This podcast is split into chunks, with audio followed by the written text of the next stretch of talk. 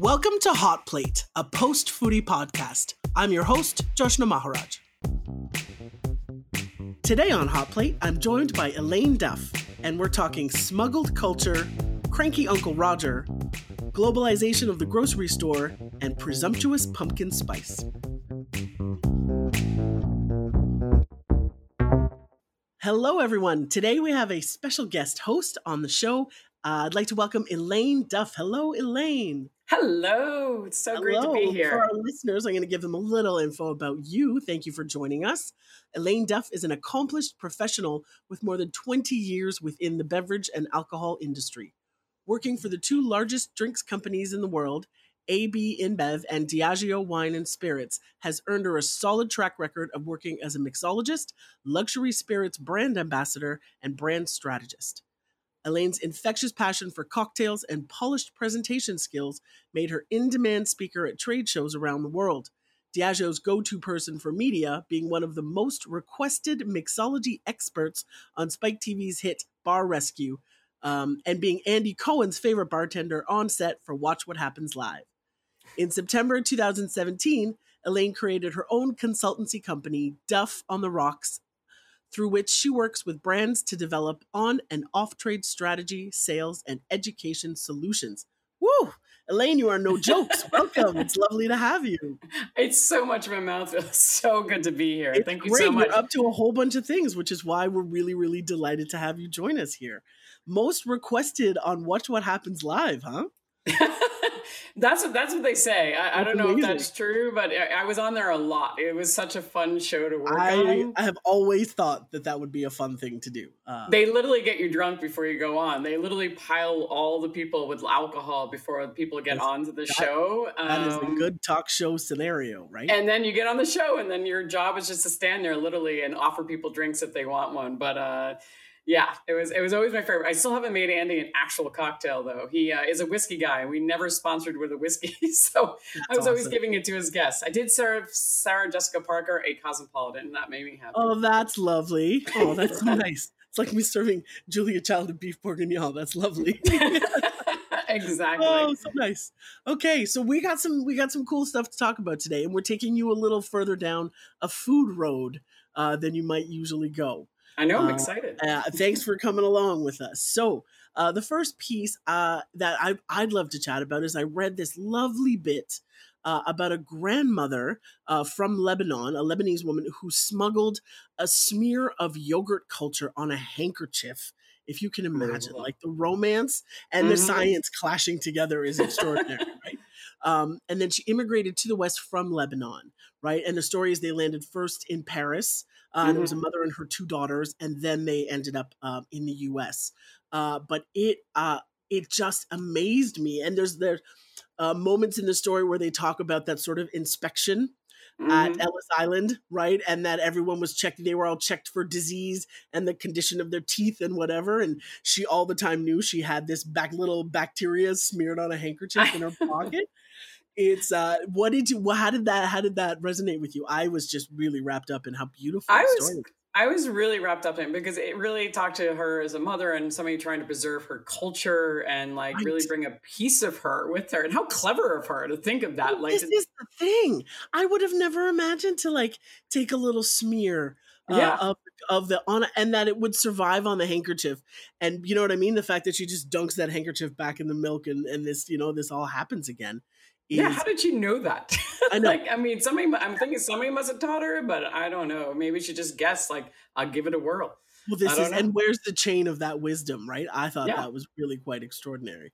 Um, and and something that I thought was super sweet was the like the double entendre on culture.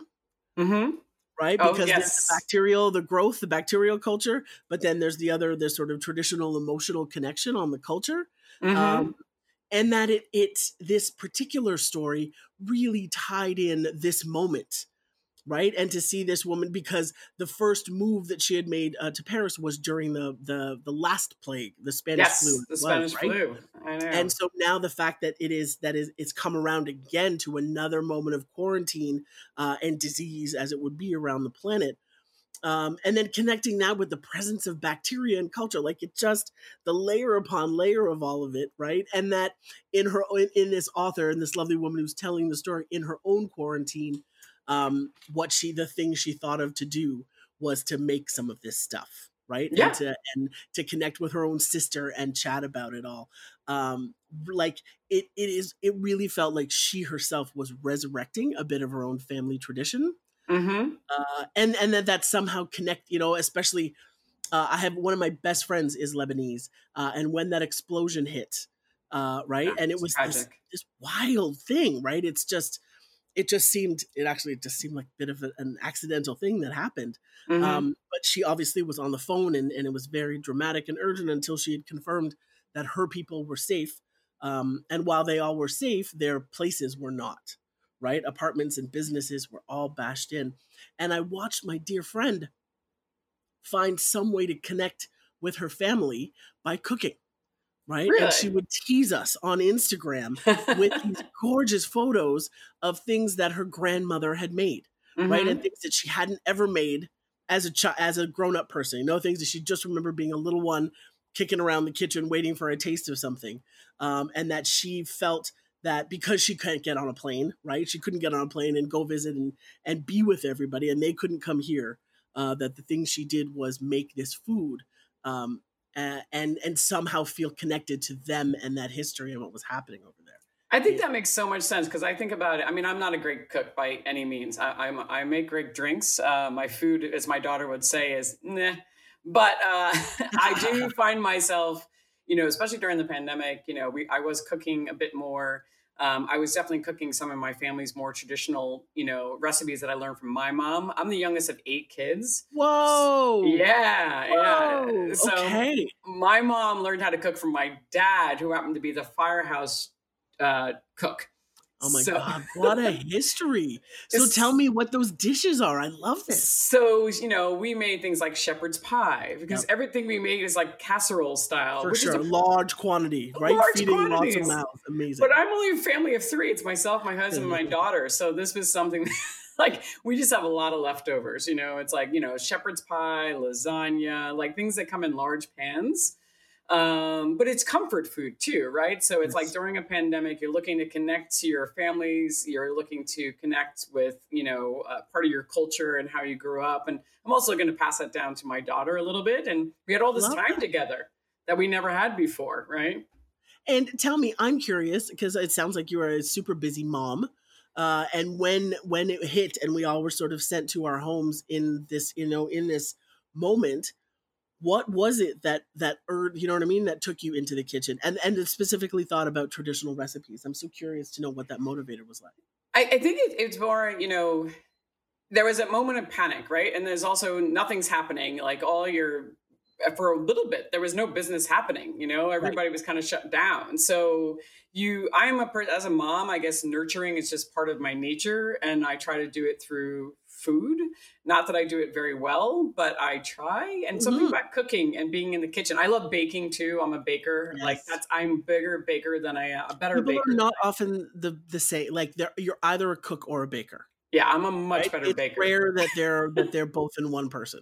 So I think it was just that. It was just that the connection, and you know, we were all eating more. You know, we were just kind of home more. We were eating more, so it just kind of spurred you to go into the kitchen. I probably baked first before I did anything else. I started making brownies and cakes and cookies and all the things you shouldn't be making, but I did because they're yeah. delicious and I needed comfort. And That's uh, exactly so it. that's That's what exactly- inspired me and to hear her and how she like you know she hadn't she hadn't made that yogurt in such a long time and then when the pandemic went she went and found this culture I know. and that yeah. and then she recreated this recipe again it must have been really nice for her to kind of feel connected back to her I think roots so, right? I think so. There was a moment where she talks about the like clumsy wrapping of the towels around the Mm-hmm. bowl for it to be warm, and that she just sort of like sat there looking at it, hoping, right, that when the time was right, when she'd unwrap it, she'd have that like quivery, solid formed thing. Um, and I like, I just, I really feel that even in times when I am here in my kitchen trying to make something from my mom or from my, I have so few things from my grandmother. Um, to think about what she would have thought if she watched this. You know what I mean? She looked at this scenario. Would she have ever imagined that her, like she was really rather proper lady, uh, would she have imagined that her her unmarried da, da, granddaughter living by herself in her house, happily, you know what I mean? Just like mm-hmm. Not actually that worried and concerned about the fact that she is this way, right? Um, it's really, really fascinating. Um, I know it really is, and I love the idea of the yeast Nicole because I didn't really know a lot about it. I mean, working in the spirits industry, you only hear about yeast when it comes to fermentation, and yeah. you talk to the distillers and how much yeast and culture it's like such a big thing um, because it's like without it you can't have a consistent product for myself the only way i've actually worked with a culture before is i started making my own kombucha oh yeah I see you made friends with a SCOBY, have you? Oh yeah, oh yeah. So I went and bought the kit, like the starter kit, because I was okay. like, I, I, don't know how to do this, but it's been great because now I have my own SCOBY that gets re a new one develops every batch, right? So I make a new batch every two weeks and I, I, add different flavors to it, like in the bottles. So mostly cayenne pepper and lemon juice and, and ginger. Oh, you're like on that. Favorite. You're on that hot cleanse kombucha. Okay. Oh yeah. Oh yeah. Every every little bit helps. So you know, but it's really disgusting looking. Watching it form, it looks like a science experiment in my kitchen, but it works. Yep. And I've been doing it now for eight months, and I love it. No more and buying kombucha is, for me. Right. There's tradition right? Mm-hmm. that's what i really dig is that like like yogurt and like sourdough right? I think that the baking piece really at least especially sourdough bread where every loaf of bread is connected to every loaf that came before it in that mm-hmm. really lovely way right? And yogurt is the same thing. Uh plugging into that connection i feel has really been the thing that we're all chasing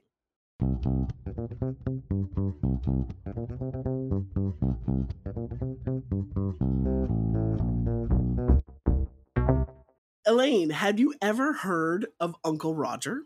I have, have you heard the phenomenon that is Uncle Roger? I've recently been introduced to him, uh, and he essentially is uh, a young dude, uh, I believe, living in Hong Kong, um, or maybe he's in the UK. Could it could go either way, but he young dude who has adopted a bit of a persona, a little video persona, mm-hmm. um, called Uncle Roger right? And he stays in this character. Uh, but what he does is he offers sort of like a commentary on videos of like prominent chefs um, making Asian dishes. Uh, okay. particularly Chinese dishes, because I think that's really where his expertise is. So, uh, one of the big explosions were his loud objections to Jamie Oliver's egg fried rice right? And that is the video. That's the video that I shared with you. Oh, I love uh, it. And it like I watched it, and I was like, the one-liners that came out of this man were super, super funny, right? Uh, even just first when he went, because Jamie Oliver, like I think he heats up a frying pan. Mm-hmm right? And, and Uncle Roger's like, there's one moment where he's like, "You have so many cookbooks and you haven't been able to buy yourself a wok. Why don't you have a wok?" Um, it was, it's just so great, right? My, the, my one of my favorite favorite lines is, um, "You hear sizzling," because I think Jamie Oliver wanted people to hear mm-hmm. the scallions or something sizzling. He says, uh, and Uncle Roger wanted nothing to do with sautéing the scallions, right? They're the garnish at the end. Uh-huh. And he says, You hear sizzling, I hear my ancestors crying. I, I love that line. I thought it was fantastic. Uh, he made me laugh so much. But what I think is actually really, really fascinating is the next layer here around uh, cultures and appropriation and who makes what uh, and how that all lands, right? It sounds like one of the biggest offenses Jamie Oliver made was adding like a very generous spoonful of chili jam Oh yeah, to that, the fried really rice. And like, like, have you heard of sriracha? and like, I had a lot of questions about why the choice on chili jam because sweetness in fried rice is not so much of a thing, mm-hmm. right? Uh, chili, hundred percent, but the sweetness was a curiosity. Um, but I'd love to talk a little bit about, um, like, uh, to figure out where the lines are, right? Because I think in some senses, Jamie Oliver is really credited with making different foods from around the world accessible Mm-hmm. Right? That's part of his shtick and his charm has been banging out a quick curry and, you know, just being really cool and easy about it all. But I, I will agree to you with uh, Uncle Roger about the fact that this video was just a little too far. Um, but I don't know. What do you think? How did it sit with you? Yeah, I mean, it was interesting. I mean, he's hilarious. I mean, I, I really enjoyed watching him, and he does have great one-liners. Um, you know, what is it about olive oil? Don't let him give you a massage. Yeah, that's right. Rub you down oh, with, that's right. He's like he'll rub you down with olive oil. That's right. The, uh, the olive oil, and it's a fair question. Why would you use olive oil? when Why would you use olive oil? Why don't you have a wok? And I think you know it comes down to it, and I, I agree. Is there is there a level where he is Jamie Oliver has so removed himself as being a chef to Right. just being a customer, like a consumer person. I'm just a, cons- a person teaching people like how to make recipes in their house. Mhm. So he has stopped thinking of himself, you know, I think as like a serious chef. I mean, I think he is a serious chef, but at the same time, you get so in that loop of like, I'm going to dumb it down or I'm just going to like make it for the consumer. So I'm going to do my own recipe. Could he have? I think it's appropriate, even in cocktail making. Some people like destroy a recipe. It's like they take a classic cocktail, like an old fashioned, and they add something to it and they forget to call Oh, it an Of old course. they forget to call it an old fashioned. I'm like, dude, that's just an old fashioned with like honey syrup instead of like, you know, sugar. Right. And you've called it something completely different. So you have to give respect to the original to approach. So I think if he would have explained about like, you know, this is how a traditional, you know, Yes. egg rice was made and this Yeah. is my English twist on it hmm at least started off like that. Like this is my traditional like this is it's traditionally made this way, but I'm putting my English twist on this as something that and for you at home so you can use all the things you have at home because maybe you don't have a wok. but Right. you should have a wok. Right. And Yeah. Get yourself a wok. Get yourself Uh, a wok. And that would have showed respect. In a pinch, my cast iron pan does a fine job. Mm-hmm. Right. It it can work with a good scrapey metal spatula. You can get that nice little crust, and it does the job. Yeah. Uh, but I really I like what you're suggesting here about the fine line between authenticity and tradition and appropriation. Mm-hmm. right because it's like uh, respect where the thing comes from respect the tradition respect the you know the thought about the fact that fried rice uh, the genesis of fried rice is a thing to use up leftover bits Exactly. Oh, is right? that what that's it's from? why I it's all I didn't tiny know that. cut up little stuff that's the whole Ah, point I didn't realize that's what it, where it it's came uh, from. it's whatever it is it's just whatever your leftover bits from last night they all get fried up separately and then the whole bit comes together um one of the things i've been thinking about is the idea of like making as you've just stated a bit of a culture acknowledgement something that's really really big here in canada is uh is whenever we have gatherings or meetings or anything really we do uh, a land acknowledgement is becoming more and more Mhm. uh, commonplace and just acknowledge uh, specifically with our history with connection to indigenous land and indigenous communities um, and that is becoming more and more commonplace and i've had this idea that there might be room in the spirit of this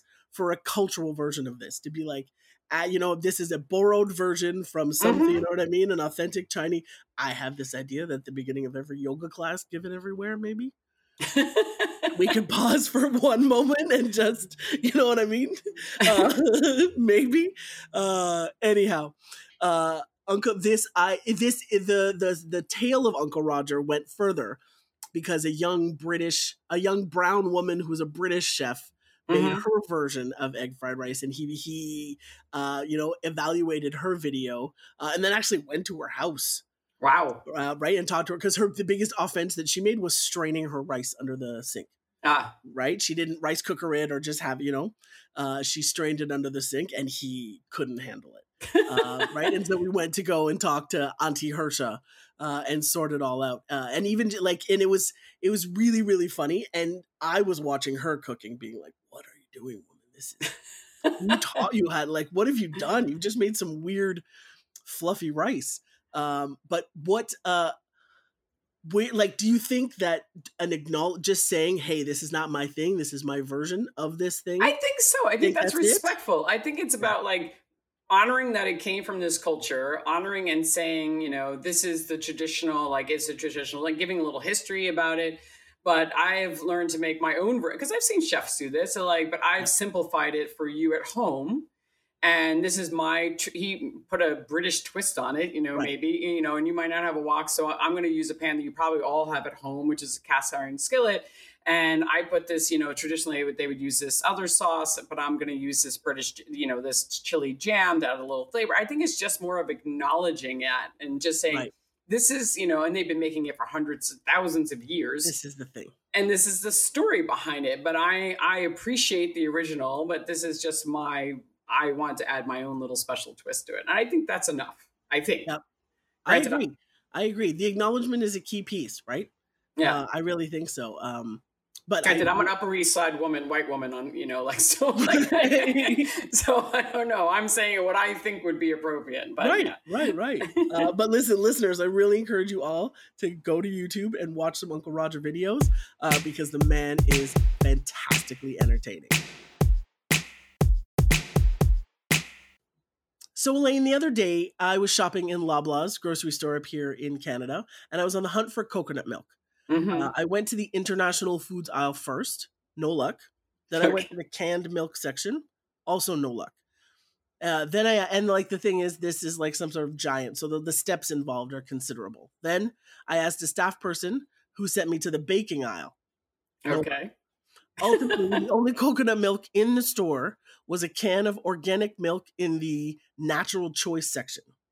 Right. Weird. And for the record, it was four dollars and sixty nine cents a can, which is a mighty price tag for a can of coconut milk. Okay. Uh, right. I and live in I, New York. That just sounds normal to me. Really? Oh, four sixty nine a can. That's a lot. Uh, thankfully, and at the very least, it's organic.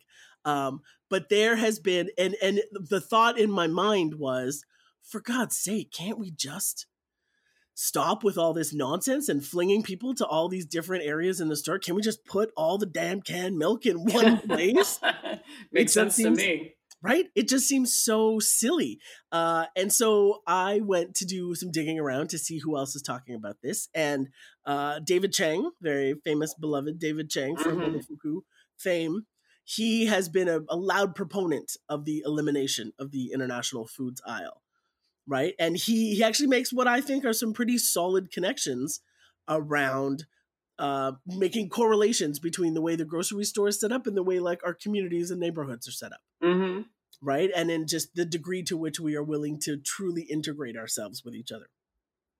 Uh, and there is uh, like I think I think that I think this is exactly what should happen, and that the pasta section should be expanded to be the pasta noodle section, right? And we should just like right? And take all the space and just have one giant aisle full of condiments and all the sauces. Like just, you know, put oh, them definitely, all together. Definitely. That I agree with. Right? I'm just all in one place. Person, so all I'd in one so place. Happy. The kosher stuff, the Mexican, like just all the tahini, all of it, right? Yeah. Just all of it together. Um, and so, but there are other people who really think that there that there's no need for it, that it's not sending any sort of divisive message, and that it's actually more convenient when they're making their ethnic recipes to be able to just go to that international food section and get all the things they want. Um, I uh, I've there's lots of different opinions, but I I'm a huge proponent of let's just get rid of this aisle mm-hmm. and integrate us all with each other. Uh, where do you what do you think? How does this sit? Because I'm sure I'm sure something of you know you've encountered some version. Oh yeah, but it's interesting because in New York City our supermarkets aren't very big, right? So they have to organize everything by right. you know like by condiments or pasta. Oh, they do. okay, okay. It, there is there are some that definitely have some ethnic. Like I live on the edge of Spanish Harlem and Upper East Side like in the middle. So oh. I have a oh. mixture of like Asian, Latins, uh, African Americans, uh, just good old white. So yeah. just white bread people. So like it's like a comedy show. Like my store across the way, it's like you go to the vegetable aisle and they'll have everything from like you know uh, lemongrass to like you know like uh, uh, kimchi to like an all in one's like very crowded section. Right. Um. All but all kind of smacks. So there's very few ethnic aisles. Ever when you go to like maybe Whole Foods, they might right. have. But yep. even that, I don't go there very often. So I am a fan only when it's a giant supermarket and they specialize in one thing. So it's like we are like when I lived in Edgewater, New Jersey, there was a Japanese supermarket. Yes. So I would go there and you could find all your normal things, but they specialize in Japanese food. So That's if it. you really want to make sushi, you could go there. And I know if I want really authentic Mexican ingredients, like I'm making fajitas, like I just have to go up about four or five blocks, and there is a Mexican supermarket there, right. which has because the culture of the people there are more they're more Latin and so they have more spicy they have more of those authentic ingredients. So I don't know. I am a fan of the organized supermarket. Everything should be in one aisle, and then if you specialize in something, it should be like, here's my we we advertise it. And here's my specialty. Right. That would make uh, sense. Right. uh, and do you have a sense? I like as somebody whose whose culture lives in the international foods aisle, Mhm. right? Like that's where I go if I'm not going to the Indian market, because Mhm. like, you know what I mean. Just like your example of a Latino market, um, that I would go to the Indian market to get all the things that I need. But in a pinch, when I need, you know what I mean, chickpea flour or mango chutney or something like that, it's always the international foods aisle. But there, so so many times I'm like, why can't we just put all the flour together? Right. right? Why That is makes sense. like chickpea flours and and I think that with this sort of the growth of our palates here, right? We have such beautifully diverse palates. These aren't these foods aren't weird and different as they once were. Right. You know what I mean? We're all we're cool. We know we all know to go hunt for gochujang and what it's going to do. You know the magical things it's going to do. Sriracha is a staple Mhm. in the in the twirl of condiments that are in everybody's fridge door now, right? It's just there, uh, yeah, depending on what you're eating. I, I- think I agree. right? I just these, these are not weird things anymore. The common things that are used in all like that are just common, like you know whatever eh, you know, common Asian like the ones that are just like staples. They should just be in every supermarket because they're just staples that everybody needs, like the sriracha sauce. It's like it's a staple. right. Don't And don't mess around. You always have to have rice vinegar, soy sauce, Yes. sriracha, sesame oil. They're just you know what I mean. They're always around and they make everything delicious.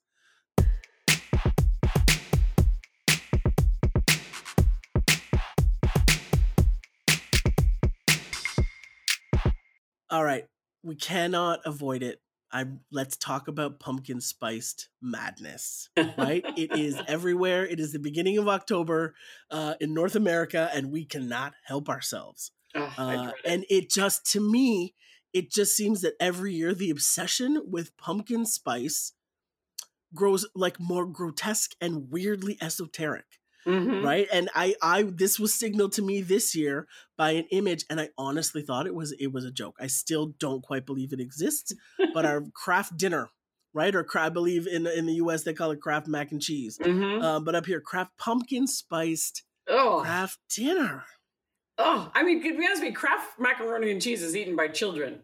I don't know many Right. children are going to be eating a Kraft pumpkin spice. who is going to be yeah right? It's crazy. And so then i did a bit more digging and i was like what else? Because the pumpkin spice flavor shows up everywhere. I Mhm. saw pumpkin spice cheerios the other day. There's pumpkin oreos for sure Oh yeah, Oreos. Right? Mhm. and then i saw a piece advertising pumpkin spice bone broth mix. Oh, right? That seems as ridiculous as the even more ridiculous than the Kraft dinner it right? because does. bone broth has some sort of nutritional anchor right and the, the idea that we're going to put that? what would you do like you just drink it I don't know because bone broth is right at the base of a soup. Like I would add that to other other well things. this is it right, or you drink the broth straight up for Yeah. that like hardcore breakfast gelatin hit right Ugh. um i don't get it and so and i was like what is the obsession right we don't get as crazy at any other time of the year Nope. as we do with this uh and i don't like I, I don't understand it like uh like yeah it's fun and i love those flavors thanksgiving is my favorite favorite holiday Oh, it's my favorite. right the whole entire holiday just The focused on holiday, sitting everything down and it, eating your eating. face off Yeah, amazing it's amazing. I am That's in. uh but the pumpkin spice me- like and because it's fake pumpkin spice Mhm. right like fake banana i find fake banana the most one of the most offensive flavors artificial banana it's terrible but pumpkin spice and so then uh i did i did more digging to figure out what this obsession is all about right Mhm. and then i got to get the phrase right i got to look it up because the the I the- love the- this article you sent me. I'm like, oh, all those things make sense. right well this is it so reactance theory is what they talked about right this Mhm. idea that um, it is the anticipation for the return um, and the fact that it's not available all year round uh, the unavailability is its attractiveness is what this psychologist is saying Absolutely, I'm a sucker for it. I mean, I don't drink the pumpkin spice latte at Starbucks because I just find it. I think I tried it once and I was like, no. Uh, but I get it. It's that limitation. It's like we need to have stuff. So it's like, oh my god, we won't be able to get it. So I should, I should have this. Like it's only available for these next two weeks. You know, we must indulge. I totally get it. Uh, now i wonder though because we don't we don't seem to have the same madness with flavors other times of the year but maybe as i'm thinking about it maybe there aren't other moments of the year where the flavor is so obvious Mm. right? Because I would argue that the, the prominence of the gingerbread latte was a runoff after seeing the explosion of the excitement of the pumpkin spice. You know what I mean? They were Uh-huh. like, "Oh, we got to get on this flavor train." Right? But we don't anticipate it's not just, you know, there's I don't know that there's another time of year where there's a flavor because you can so have clear, right? you can have ginger all year long. I mean, you can have apples all year long, strawberries all. I mean, it's not as, but pumpkin. It's like pumpkins. You only see them at this time of year. It says autumn, right? Which was the other theory, right? So it's like uh it's like the limitation uh you know you go pumpkin picking like there's this whole thing it's like there's like a comfort to it you know it's like oh it's autumn we must have pumpkins i must. Well, and one. now, now I'm thinking that maybe I need to soften up my disdain because maybe there's some sort of sweet harvest urge behind all of this, right? With are you 'cause bending we're all, you know, social conformity that's, that's it, or like the root vegetables. We're storing it all. We're preserving things in jars and hoarding things, you know, for this for the bleaker season ahead. Uh, maybe that's what this is. Uh, Yeah. I don't know. I, I go with the warm and fuzzy notion. I like. I that. like it. I I, like it yeah. because I want to put on my sweater. I want to get my boots, and I oh, I want to go out pumpkin pinking. I do. For, for me, I don't eat it. I just carve a jack o' lantern out of it. I love getting out my little knife and like Yes. stuff. Even and though the I'm a grown woman. sliminess on the inside. Yeah, Oh yeah, it's fan and and pumpkin seeds. I like pumpkin seeds. Those I, I do too. like. I do too. Okay, so Elaine, in the spirit of the pumpkin spiciness, Mhm. I went hunting for a recipe to figure out how one would make a pumpkin spice syrup. Right. And I was actually very delighted to see that a lot of the recipes I found actually included some cooked mashed pumpkin. okay, right. And there was the thickness. It was it was just enough to mix with sugar and then you cook it down, a little sort of light, light, light caramel kind of vibe. Right. Um, but that was a real surprise to me. And I I'm, I was excited to ask you about this because how commonplace are using like actual pulp? It wasn't like juice or an extract or something like that. Like it was the actual pulp of the pumpkin, which I thought was fascinating. I do find it. I mean, I don't. I've never used the actual pulp, but I have used as I uh, a puree, the, like in the can. I find you can find that cheat really easy if you Yeah. buy that puree in the can. Um, it tastes. I mean, you spoon it. It tastes just like what you think pumpkin. I'm sure things have been added to it to make it taste what you, we all perceive pumpkin to taste like. Right, pumpkin right. really doesn't taste like a lot, but in our mind, it has all these fall notes. And I just add like a spoonful of that. If I'm making a cocktail, like I made a whiskey cocktail, uh, you know, it's Okay. like, and I just add like a spoonful of that you know, shake it, and it seemed to infuse the entire drink Oh right. Oh, so even just in the shaker, like in the glass shaker glass. itself, like an ingredient. Like instead of you know adding in like cranberry or juice or whatever, I added pumpkin with my lemon juice and a and I think it was like a honey spice syrup and like in a whiskey because I just found the fall flavors and whiskey go really well together. And then when I shake it though, but when I strain it over fresh ice, I put a double strainer. So I put like a fine strainer. Okay. So that way I don't get the pulp in the drink because nobody wants to drink the something. chewy, the Yeah. chewier bits. Okay. Yeah, so it's Uh, a great way to enjoy it and get the the pumpkin flavor and just the right amount. Okay. I love that. Thanks for that tip. You're welcome. If you're enjoying our podcast, you can support us at patreon.com slash hotplatepod. Hot Plate is part of the Frequency Podcast Network. Please consider leaving us a rating or review. It helps others find us. You can follow me at Joshna Maharaj on Twitter, Instagram, and Facebook. Hot Plate is produced by Mirella Amato and Dennis Coyne, with original music by Dave Bell. Thanks for listening.